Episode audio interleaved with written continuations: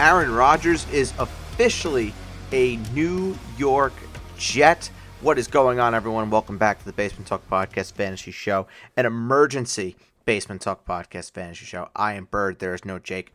There is no Adam. Adam will be back tomorrow when we do our NFL Draft Bold Prediction Show. Then, of course, I will be back on Thursday, day of the NFL Draft, to discuss anything that is happening the morning of the draft. And I guess while we're on it, happy draft week to everybody. But the big news is Aaron Rodgers being traded to the New York Jets. Um, before we talk about that, I do want to talk about the whole Jameson Williams uh, situation and how he was suspended for six games. Um, there were others that were suspended six games, others that were suspended indefinitely. Um, such as CJ Moore and Quintez Cephus. They were suspended indefinitely um, for betting on games. Jameson Williams was suspended six games for gambling. Now, uh, a lot of the questions that I think a lot of people have is, well, what's the difference? And the difference is that CJ Moore and Quintez Cephus were suspended for betting on legitimate NFL games a la Calvin Ridley whereas Jameson Williams is not necessarily betting on games. He was gambling in other means. Um, I don't know the exact reason for the or as to what the whole what he was gambling on per se. I don't know that exact reason. If I did, I absolutely would would tell you, but I just do not know that reason right now. Um, that reason probably won't come out um, just point blank but he has been suspended for six games, and this has taken him completely off of my board. Um, it stinks enough that there was a delay last year coming into coming into the year um, with the recovery from the ACL injury. He only tallied one reception for 41 yards and a touchdown. I know for a lot of dynasty players, there was some hope that Jameson Williams going to have a much bigger sophomore year, and now the season that that debut or that I, I guess you can call it a debut, really, um, for Jameson Williams to be ready to go fully is now going to be delayed by six games, which really, really, really stinks. Um, I have not moved him in my official ranks as of yet. I think the big rankings move I'm going to do all at once once the draft is officially over with, hence why I haven't done it yet. But I can tell you right now that Jameson Williams will be completely off of my board. Um, he, he's going to drop significantly to the point where I just don't even think I'm going to draft him. Uh, this is, however, very, very, very good news for Amon-Ra St. Brown and his potential fantasy value, knowing that he's going to be once again the guy for the first six games. Uh, he's going to be very, very comfortably a top 12 wide receiver in all formats. Um, obviously that can change with the with the draft. We don't know what the Detroit Lions are going to do. Uh, Jake and I, if you listen to our mock draft episode today, uh, there was some talk that maybe potentially the Lions could go out and draft uh, a tight end at that at that spot. It is definitely a possibility, from what I've been told, that they are definitely exploring that. So obviously that could that could all change. But as things stand right now, I'm loving Amon-Ra St. Brown, especially for the first six games uh, of the season, and, and and honestly longer than that. You know, really, I mean, there's I don't think there's any reason to suspect that Jameson Williams coming back is automatically going to be a pain in the uh, pain in the side of Amon-Ra St. Brown. I think Amon-Ra St. Brown is just going to be really, really good, whether Jameson Williams is there or whether Jameson Williams is not. Uh, Marvin Jones is there. I don't really know if I have that much interest in him in fantasy, but if that is something that you are particularly interested in, Marvin Jones is there and does uh, seem to be the guy that would benefit the most um, and get some fantasy relevance, at least for the first six weeks of the season. And now, finally, Aaron Rodgers. This is an emergency podcast. We're not going to be on here for too long, but Aaron Rodgers is finally a New York Jet. The, the trade had been coming down the pipeline. Jake and I had discussed this uh, just recently. We had discussed this, and we had both reported that nothing had changed on the Aaron Rodgers front, that that trade was in fact going to happen. And lo and behold, Monday afternoon, the trade was formally announced that the New York Jets have acquired Aaron Rodgers from the Green Bay Packers. The Jets are receiving pa- uh, the Packers' number 15 overall pick Thursday night, and then will receive a 2023 fifth rounder that will be used on the weekend. and the Packers are getting a first round pick this year, so number 13 overall from the from the Jets, a second round pick from the Jets this year, sixth round picks this year, and then a conditional second in 2024 that could turn into another one if Aaron Rodgers plays 65% of the Jets' total offensive plays in 2023. Rodgers is finally he's out and he's now a member of the New York Jets. Uh, we can now properly talk about uh, Garrett Wilson, Breece Hall, uh, Michael Carter, Allen Lazard.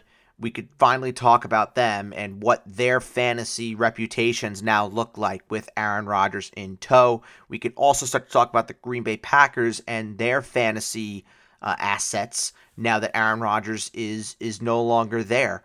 Uh, let's to start with the biggest one of them all. I mean, I, I've had Garrett Wilson throughout the process in my PPR ranks.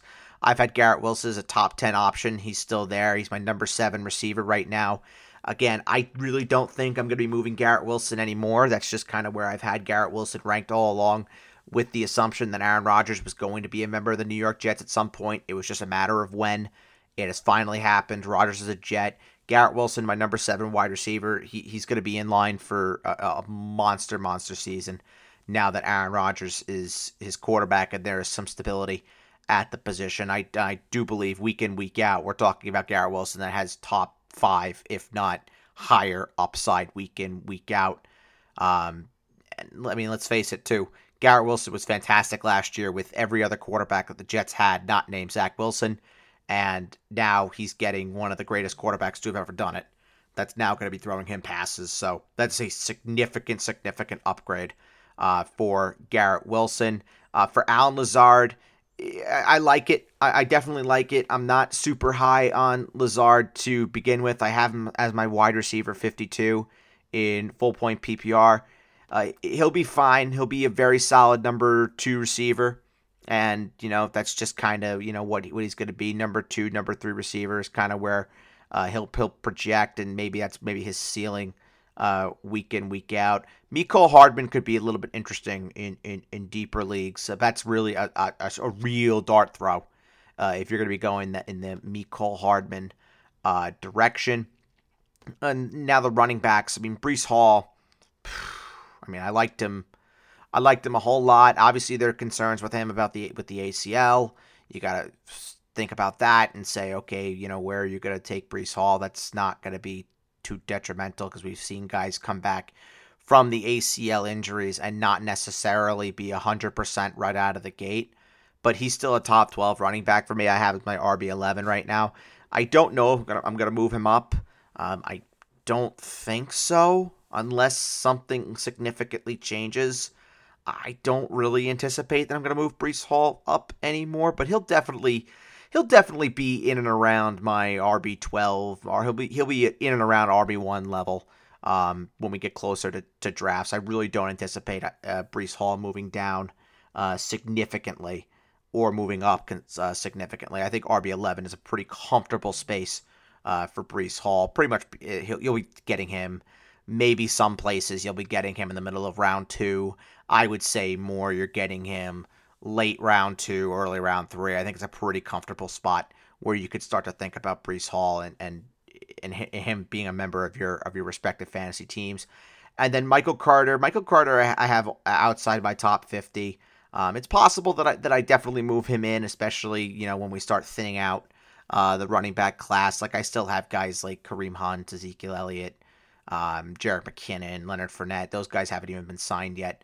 Um, so it's it's entirely possible that Michael Carter will will move up in my ranks again. I haven't done any rankings adjustments um, in probably about a week, just because I, am anticipating you know this this entire ranks is going to be completely revamped uh, after the NFL draft. Like I, I would probably say this time next week we're probably talking about an entirely different set of ranks after the draft is done.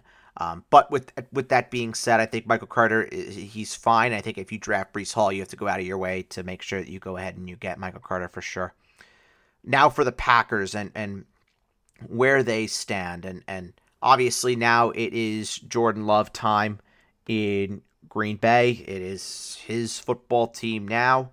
Uh, 24 year old out of Utah State. We've been waiting for Jordan Love to finally get an opportunity uh, to be the guy. He is the guy now. And what is this going to look like for him? Uh, I have Jordan Love right now as my QB 21. I can definitely see myself moving Jordan Love into the top 20. Um, I know the highest on Fantasy Pros, if we're looking at the ECR, uh, somebody has him as the QB 13. I think it's a little rich for me, but can I definitely see Jordan Love closing in as like a mid QB teen, something like that, like QB 16, 17, 18, 19? Sure. I can definitely I could definitely see him uh, see him in there. Um, the running backs, Aaron Jones. I mean, he he's kind of a mid RB two for me anyway. Like I don't really see him getting too wild in terms of where I'm going to rank him. I have him right now as my if I could look on here. I have my RB sixteen. It's right in line with with with the consensus. Uh, there are some that'll that'll have them inside their top twelve. Uh, it's possible that I move them up a couple spots, especially if they uh, if they really want to emphasize running the ball a little bit more. Now that Jordan Love is the starting quarterback, I could definitely see that, and maybe I'll make that move. Uh, AJ Dillon is outside my top thirty. He'll probably be there, high end handcuff and a high end goal line candidate but I just urge caution when when trying to draft AJ Dillon because he was one of those guys that everybody absolutely loved last year, and it just really didn't pan out on a on a game to game basis. He was really really inconsistent, but did end up finding himself uh, at towards the end of the year, uh, from week 12 to week 17, I believe he had a touchdown in every single game for the Packers. And then for the wide receivers of of the Green Bay Packers, and you know this is aiming towards so the Christian Watson discussion. You know where where does this now leave Christian Watson? He definitely takes a little bit of a dip, but he's I'm not gonna move him. I'm not gonna move him down too much. Um, I have my wide receiver 24. It's quite possible that I move him just outside my top 24. Maybe he goes to like wide receiver 26 or 27. But honestly, I mean, I just love Christian Watson so much as a talent that honestly, I don't really see a need for me to just go and overreact to this news that Aaron Rodgers is no longer the the quarterback there. And I would say for any dynasty players that especially teams maybe that are that are contending or maybe teams that you know are, are, looking to contend, I would go to the Christian Watson manager and I would ask them, you know, it, it kind of probe and see where they're at now that Aaron Rodgers is no longer the quarterback in, in Green Bay, and maybe maybe you do something where you where you're able to get Christian Watson on on the low. Like if you're if you're sitting in the back end of the first round of a rookie draft and you're able to trade that first round pick for Christian Watson, I think I would do that. But it gets to a point like if, if you're in a 12 man dynasty league and you're sitting at uh, 1 7 and you tr- are looking to trade 1 7 for, for Christian Watson, I don't know if I would do that. But if you're extreme back, like 1 9, 110, 111, 112, you just won the league, and the price to get him would be one of those picks, I absolutely think I would do that. I would absolutely 100% consider that. I'm a believer in the talent of him. I think we've we've had this discussion now for the better part of a year, uh, going back to the prospect reports from last year, where Jake and I were very very high on Christian Watson, and and and here we are, where we're talking about him in year two, uh, his first full year, where we're expecting really big things out of Christian Watson. He now is really the guy in, in, Green Bay. And obviously, they're going to bring in um, other options. I mean, I obviously mocked uh, Dalton Kincaid to the Green Bay Packers in my mock draft. I would expect the Packers to be drafting a wide receiver at some point. Romeo Doubs is, is coming back there, so there are definitely there are definitely options in the passing game uh, for the Green Bay Packers. I'm not saying that there are, that there's definitely not, but at the end but at the end of the day, Christian Watson is going to be expected to be at least uh, the guy that gets the most significant looks in the downfield passing game for the Green Bay Packers, and that's huge for, for his fantasy value. I like him more in non, but in, in PPR, I'm not totally against Christian Watson at all. I mean, he's he's a special, special talent, and special, special talents find a way to get it done uh, at the end of the day. Um, and now the one that we're all waiting for, Aaron Rodgers. What is his fantasy value? Uh, curtail. What do you, what does everything look like with him?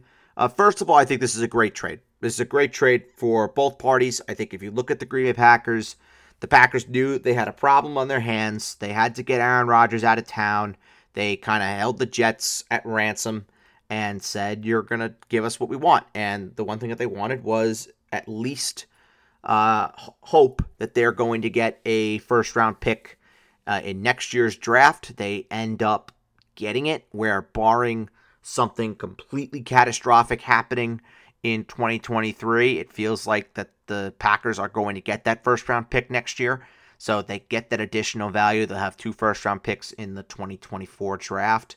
So good for them. They get to move up two picks in Thursday's draft. They get a second round pick in in Thursday's draft. So all, in all, I think if they're if you were looking at can the Packers look to replenish their overall roster with this trade, were they able to do it? And the answer on paper is probably yes, that they were in fact able to do it. Where Aaron Rodgers is now out of the building. They have a young guy there that obviously they have a lot of faith in, and he's going to be able now to we're going to be able to see what what he has.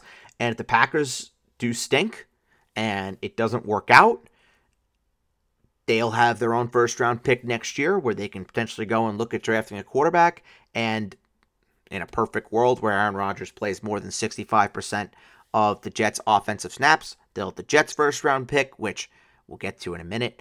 Uh, it shouldn't be too much of a detriment for the Jets to lose that pick uh, if, if everything pans out in, uh, in in their favor.